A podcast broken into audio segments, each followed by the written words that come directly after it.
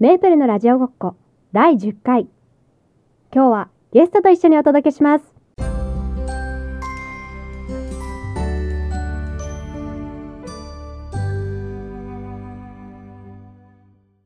Hi everyone! メープルです。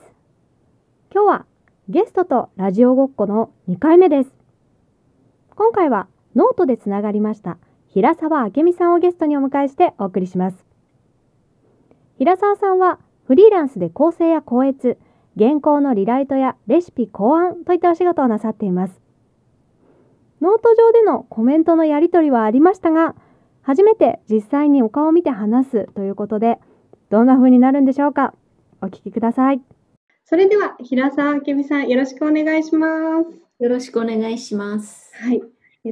平沢さんとはノートで知り合ったということで、はい、まさに、ね、はい、今初めてお顔を、はい、見てお話をしてっていう感じなんですけど、いつもノートで美味しそうな食べ物のお話とか、はい、食べ歩きのお話を書いてらっしゃって、でもただの食べ物のお話だけじゃなくて、人間観察とか、あとユーモアも織り交ぜて書いてらっしゃって、ありがとうございます。楽しいなと思って、すごく文章のファンなんですけど、でもそう言っていただけて嬉しいです。いやなんですけど、実はノート上のことしか知らないなっていうことで、そうですね。そうなんです。はい、なので自己紹介お願いします。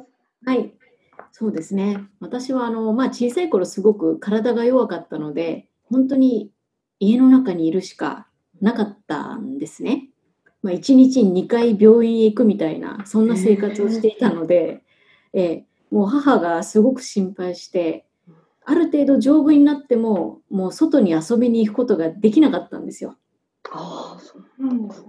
なんか友達が遊びに行こうとか言っても、いや、具合悪いからとか言って母が断っちゃったりして、あ、そうなんですか、はい、そういうことが何度もあって、もう本当にそれが嫌だったんですけれども、でも実際具合が悪いのは確かだったので、もうそうなったら本当に家にいるしかなかったんですよね、うん、ただ家にいて唯一の楽しみがやっぱり読書だったんですよ、うん、本だったらもう時間も気にしないし、外に行く必要もないし、でうちの母が読書好きだったので、幸い家に本がたくさんあったので、もうそれを読んでずっと過ごしてたっていう感じですね、うん、で絶対にもう自分が大人になって丈夫になったら、いろんな世界があるんだから、そこで好きなことをやろうってもうその時に思ったんですね。もし本を読んでなかったら、そういう本当に学校と病院と自分のうちだけの世界、多分本当にその3つの世界しか知らなかったと思います。やっぱり本を読んでると外国の本もあるし、そうすると世界が広がるんですよね。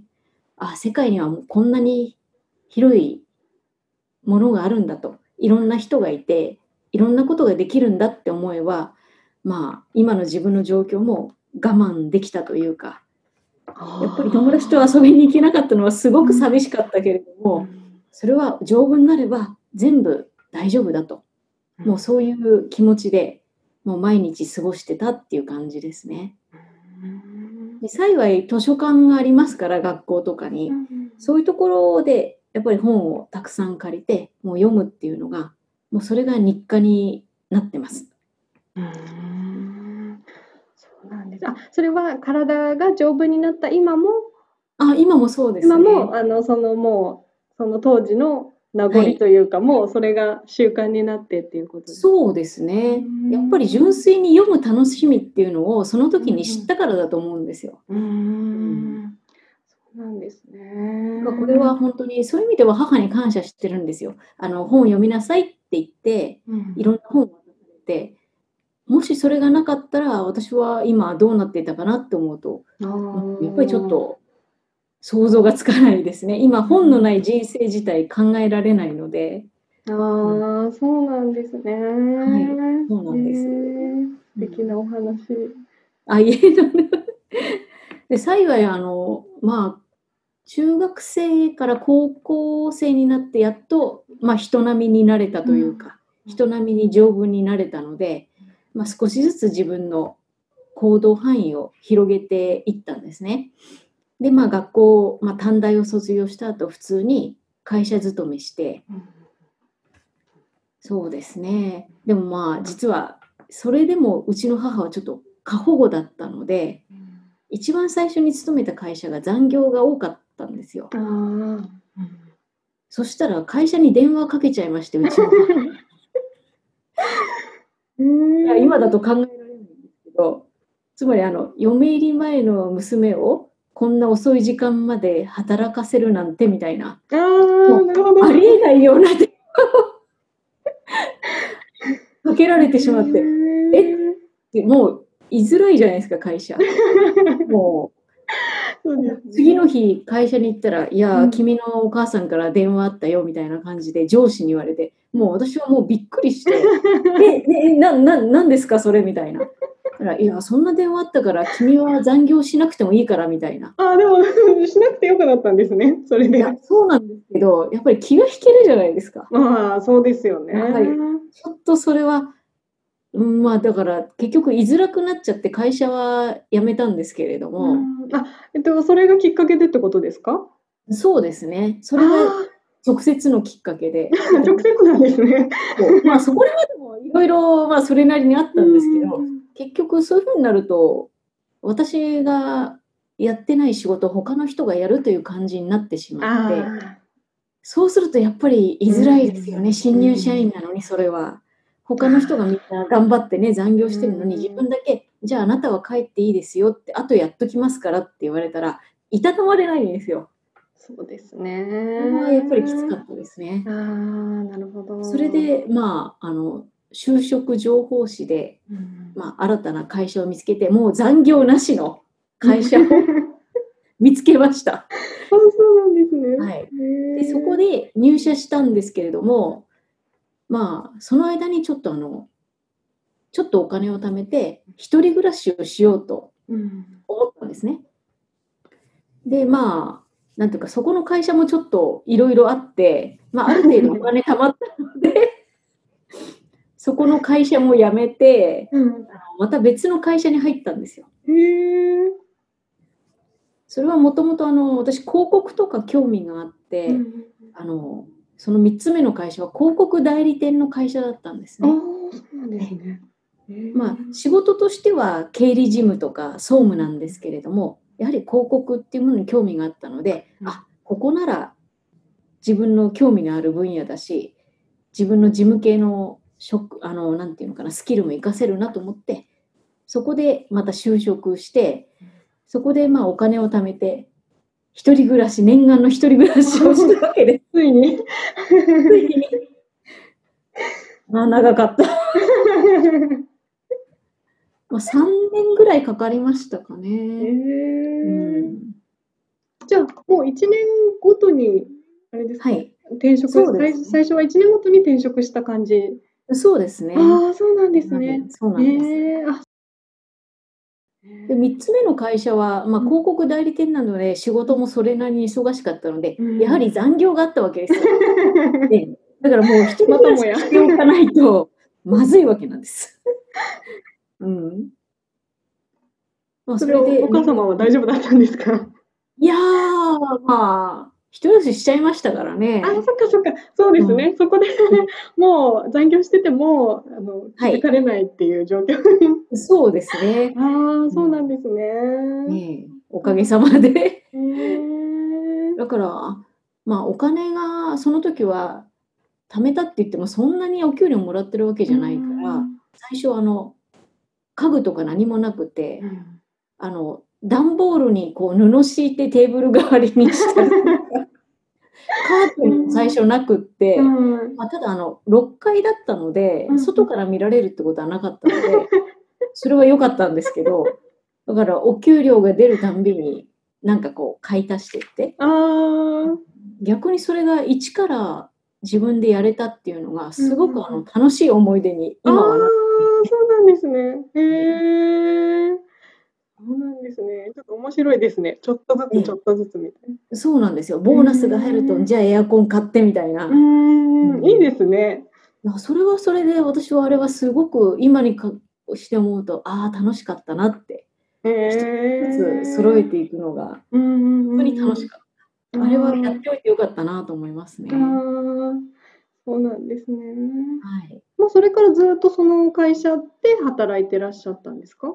いや、それはですね、その会社はなんて言うんでしょう、まあ、今はそういう会社ないんだと思うんですけれども、女性は結婚したらなんとなくこう辞めなくちゃいけないみたいな、そういう雰囲気だったんですよ、はい、私の頃は、そしたらまあ、そうですね、5年ぐらいお勤めしたところでちょっと結婚することになりまして、はい、それと同時に辞めたんですよ。ああ、寿退社ですね。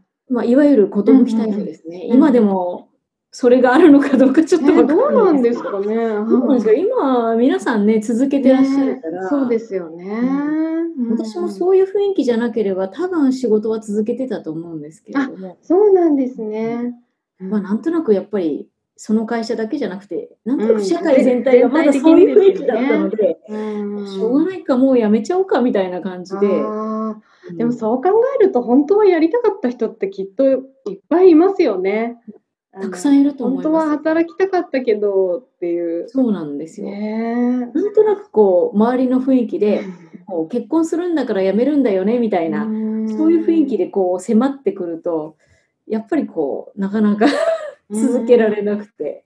あれですか、クリスマスケーキのあった時代ですか？24、そうです、そうです。そうですよね。24歳が何でしたっけ？イブ20、そう、クリスマスイブまでは売れるんですよ。25日になると売れなくなるんですよ。そうですよね。なんか、私それ聞いたとき、と思って、どんな失礼な話だと思ったけど、ね、そういう時代があったんですよね。本当にそういう時代です、だから私が結婚したのは27とか8ぐらいだったんですけど、もう母にはもうお前は売れ残りだからって言われましたからね。27年売れるんですか？なんて失礼なと思いました。本当ですよね。マジでそう言われたんですよ。本当に25までに結婚してほしかったらしいんですけど、まあ、27、8だったので、もうお前は売れ残りだからしょうがないって言われて、もうなんて失礼なって。いや、まあ時代はあれですけど、今だったら結構ちょっと問題ですよね、多分。そういうこと言ったら。今だったら NG 発言ですね。そうですよね。もうね、なんとかハラスメントにね、もし上司とかそういうね、24だなんだって言い出したら、ね。そうなんです。でもその時代は確かに私の友達も同じようなこと言われて、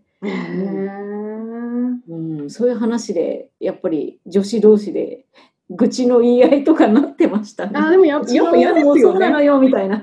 そうですよね。嫌ですよね。なんか普通に失礼って思っちゃうけど。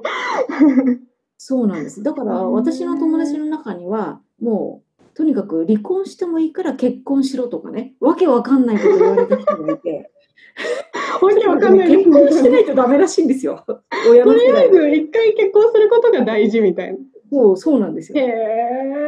失礼なことを言われた友人がいて、あの時もちょっとびっくりしましたけどね。いや、それはちょっとどういうことですかっていう、なんかどういうことなんだろうって私も思いました。もうなんだか何が目的だかよく分かんなくなっちゃってますもんね。きっとやっぱり世間体とかね、結婚してない娘がいるっていうのがちょっと親世代にしてはちょっとあんまり見場が良くなかったんだろうなと思うんですけど、それを言われてもね、困ってしまいますね。そうですよね。もうあれはね、参りましたね。そう思うとあれですね、もちろん今でもきっと生きづらさはあるとはいえ、だいぶ変わりましたね。いや、楽ですね、確かに。ねえ、なんかそういう点ではいろいろ言われなくていいなって思います。そうですよね。そういうこともあったんですね。ちょっと話が変わっちゃうんですけど、私どうしても聞いておきたいことがあって、どうし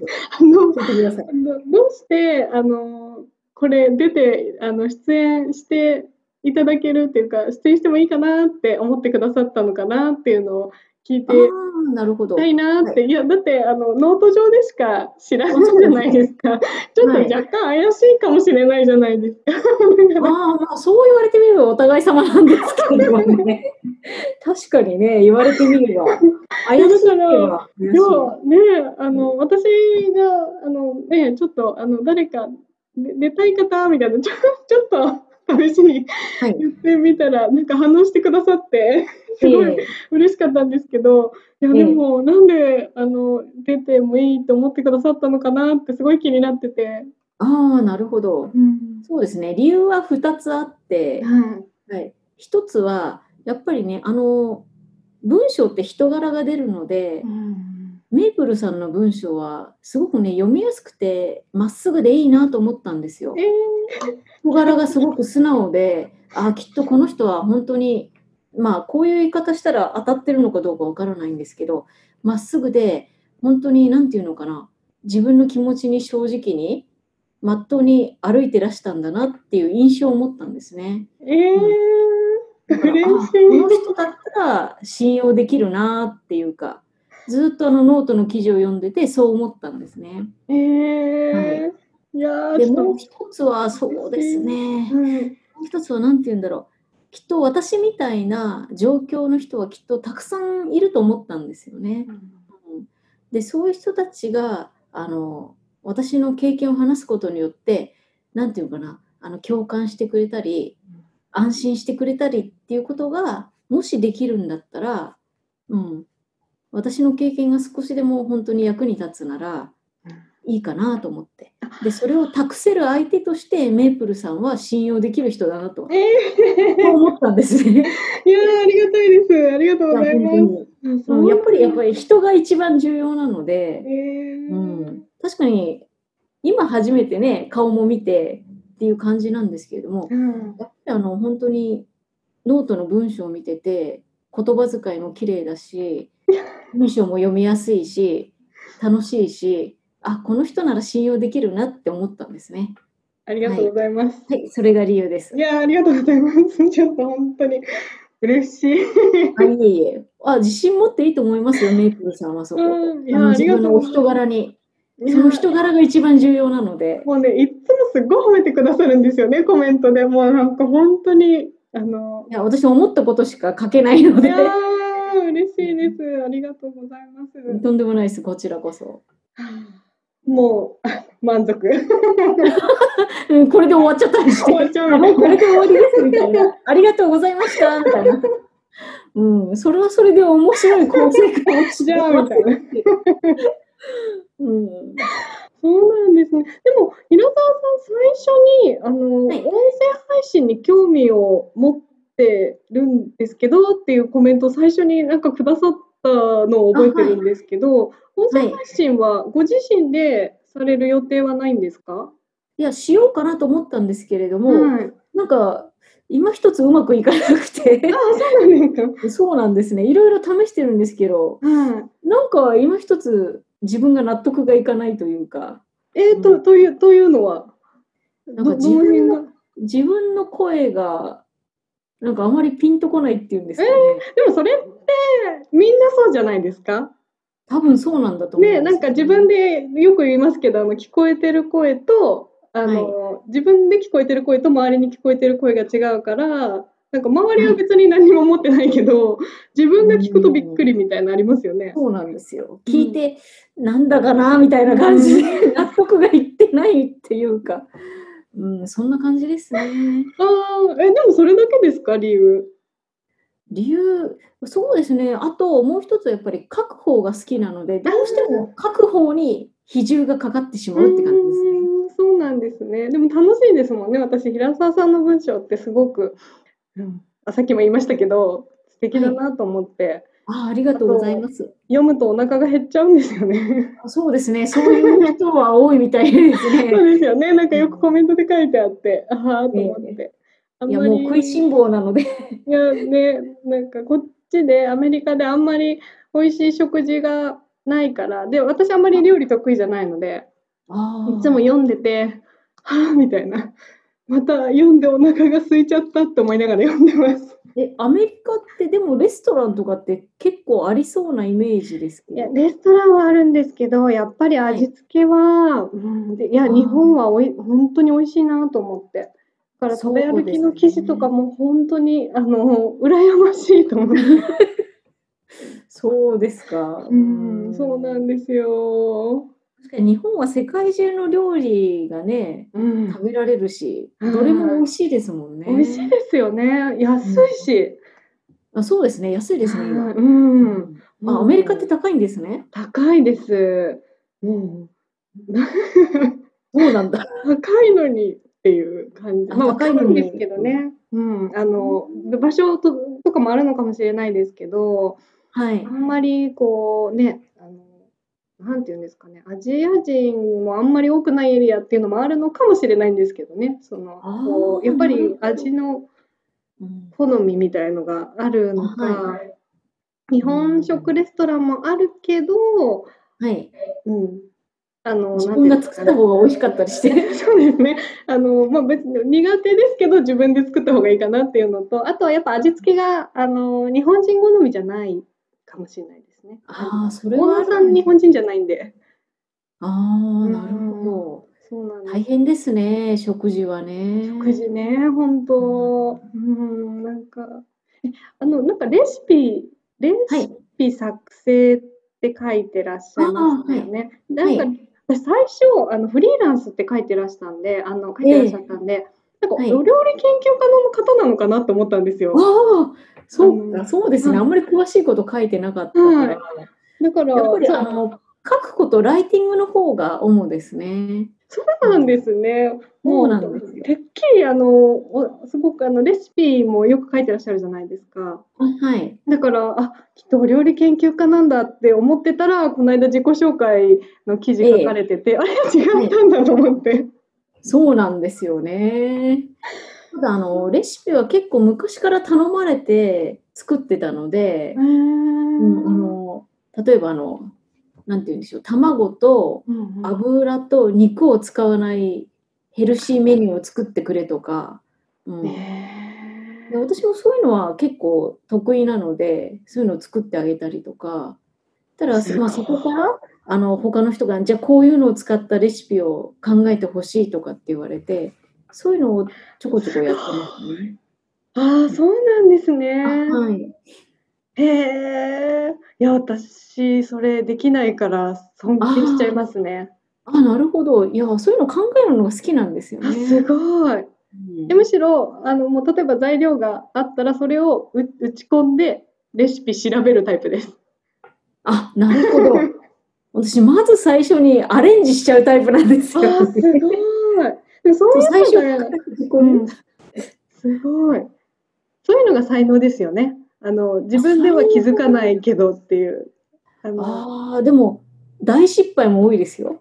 もうやるんじゃなかったとか、なんだこれはみたいなのも多いですよ。そうなんですか。そうですね。ちなみに失敗しちゃった時はどうするんですか。しょうがないから自分で食べます。しょうがないから。そうなんですね。そうですね。ちょっと人にはね食べさせられないですね。あそこまで美味しくないとね。そうなんですね。そっか。いやでもいいな、なんか本当に苦痛でお料理作るの。そうですか。そうなんです。だからもう本当に誰かに作ってほしい。でもその気持ちはわかりますね。本当ですか。だってやっぱりいくら好きでもね、毎日毎日作ってたら、誰かに作ってもらいたいなと思いますよ。そうですよね。例えば友達のお母さんとかね、そういう人の料理とかって食べたいなとか思うんですよ。そうなんですね。お料理得意な人でもそういうふうに感じるんですね。それはね、思いますね。そうなんですね。やっぱりね、自分以外の人が作った家庭料理。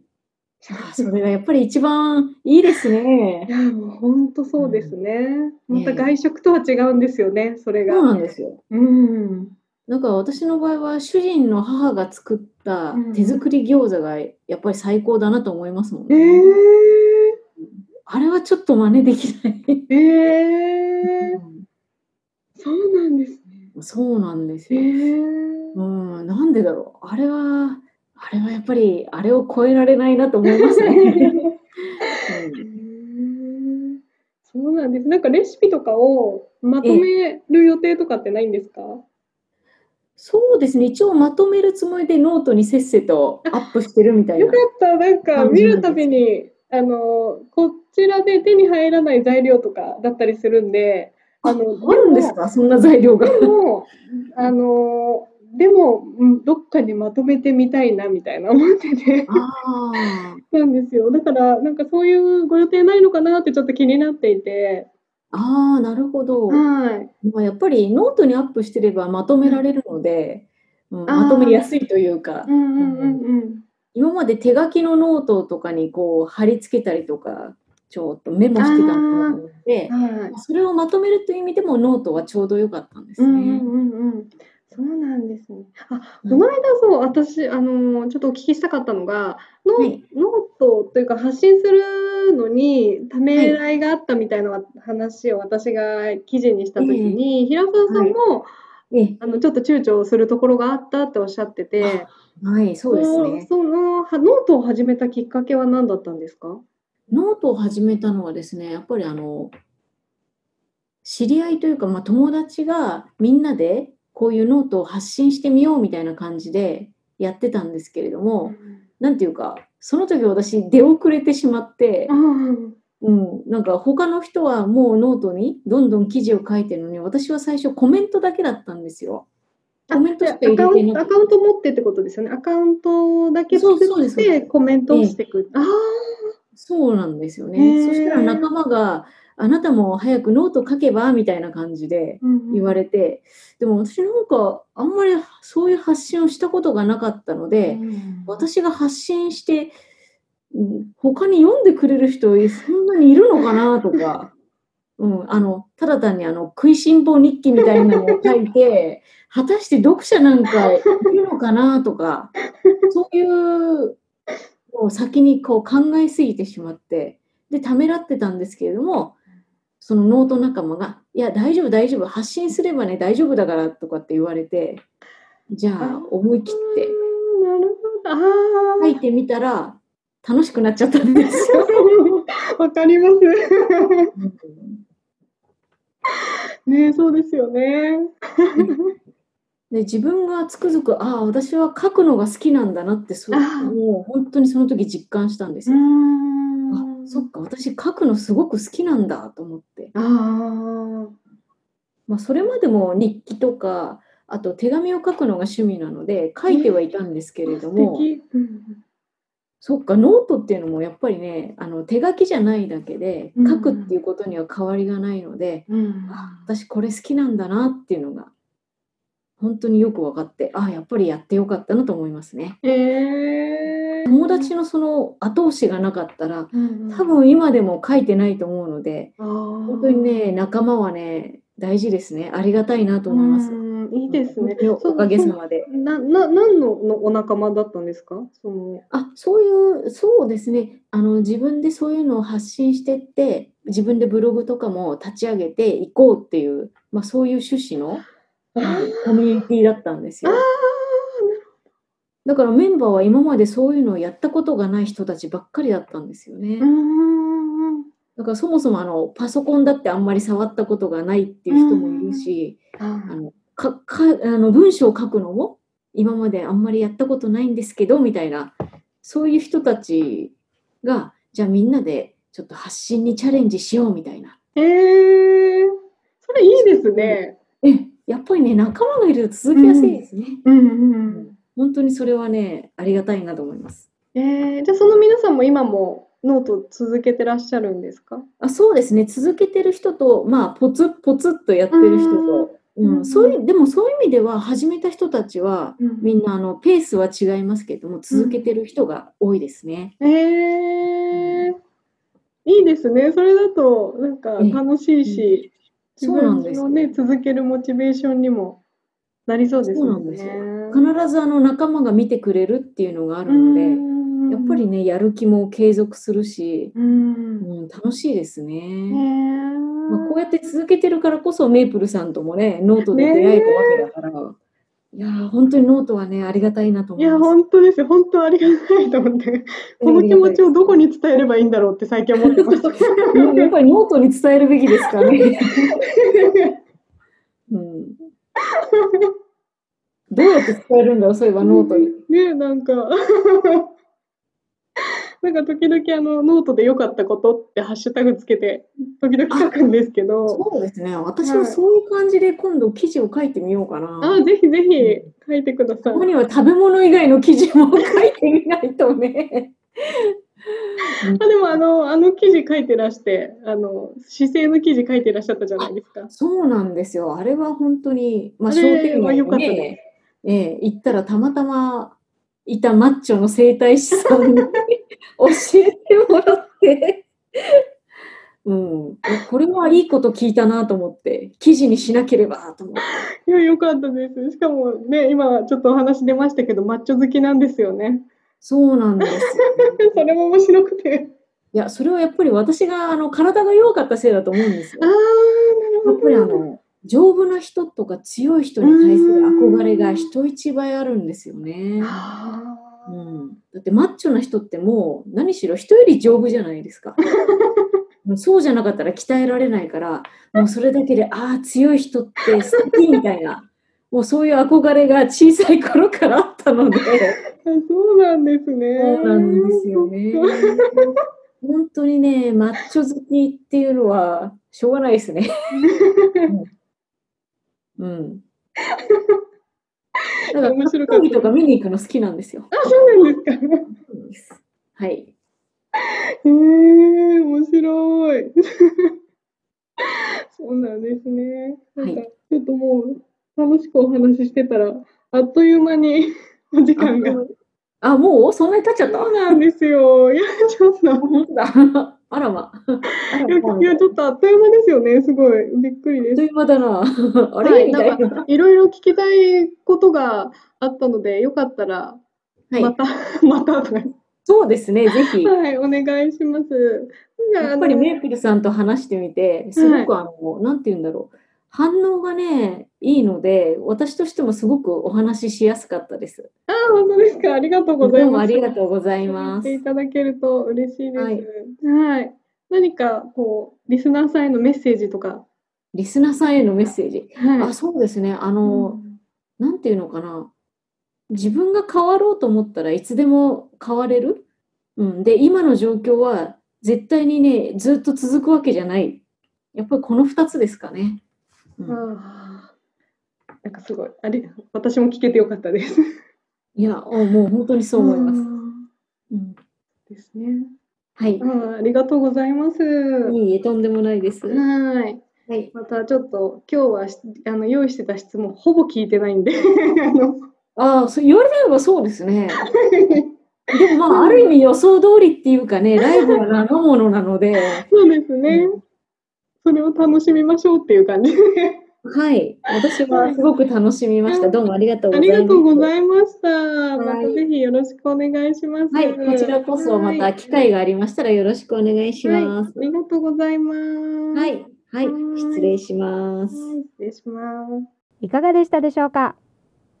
実はこの録音が終わった後結構長い時間お話をしまして私の人生相談みたいになってました。平沢さんはレシピも考えるというお話があったかと思うんですが、レシピだけではなく本当にアイデアが豊富な方で私の今後についていろいろとアドバイスをいただきました。あれこれキャリアカウンセリングだったっけなっていう感じでした。そんな素敵な平沢さんワールド、気になった方はぜひ平沢さんのノートのページをご覧ください。リンクはエピソードの詳細欄に掲載しています。初対面の方と音声配信という初めての試みでしたが、不思議と初めて会った気がしなかったといいますか、ついつい終了後も話し込んでしまったほど楽しい時間を過ごすことができました。平沢さん、どうもありがとうございました。次回は通常通り私の独り言をお届けする予定です。それではラジオごっこお付き合いいただきありがとうございました。次回もぜひよろしくお願いします。Have a good one! 番組への質問、リクエストは Twitter、ノート、リクエストフォームより受け付けております。番組もしくはエピソードの詳細欄をご覧ください。お聞きいただきありがとうございました。Until next time, bye bye!